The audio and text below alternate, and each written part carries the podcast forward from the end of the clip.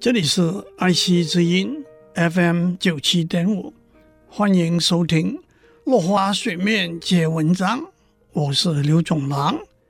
今天我们继续讲亚里士多德的正义。功利主义和自由意志主义只注重结果和过程，却忽略了行为和动机。因此，以道德为基础的正义行为，就是以培养道德、追求美好生活为目的的行为。这个观点可以说始于古希腊时代大思想家亚里士多德。他认为正义有两个重要条件：第一，正义是有目的的，就是所谓目的论。正义的行为。必须以这个行为的最终目的来做判断。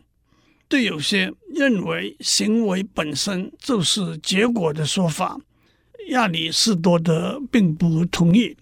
他认为正义的行为是为了达到更高更远的目的，例如做人是为了以建立快乐祥和的社会为目的。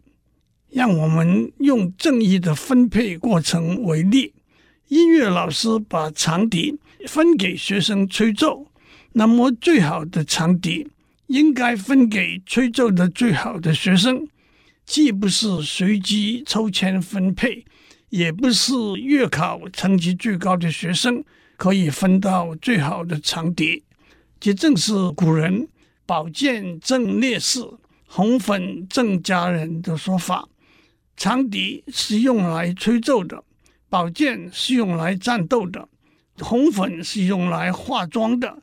能够让这些物件达到他们被使用的目的，就是正义了。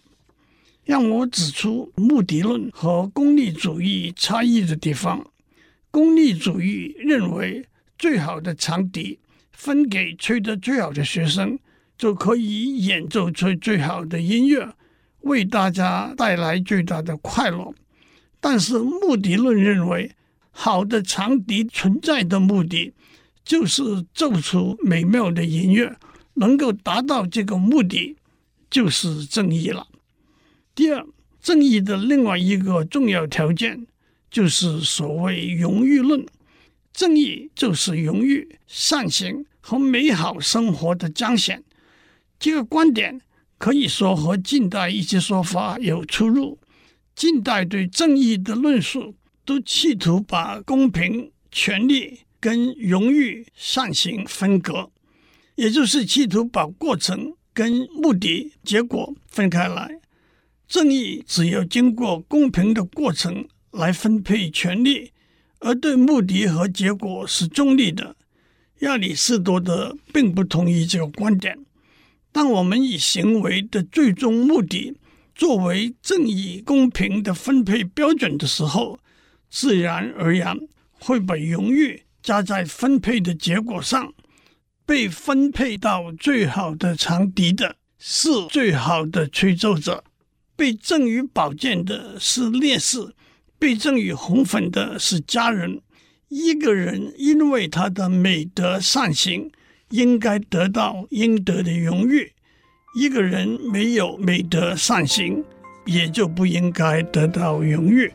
今天讲到这里，正义这个大题目算是告一个段落了。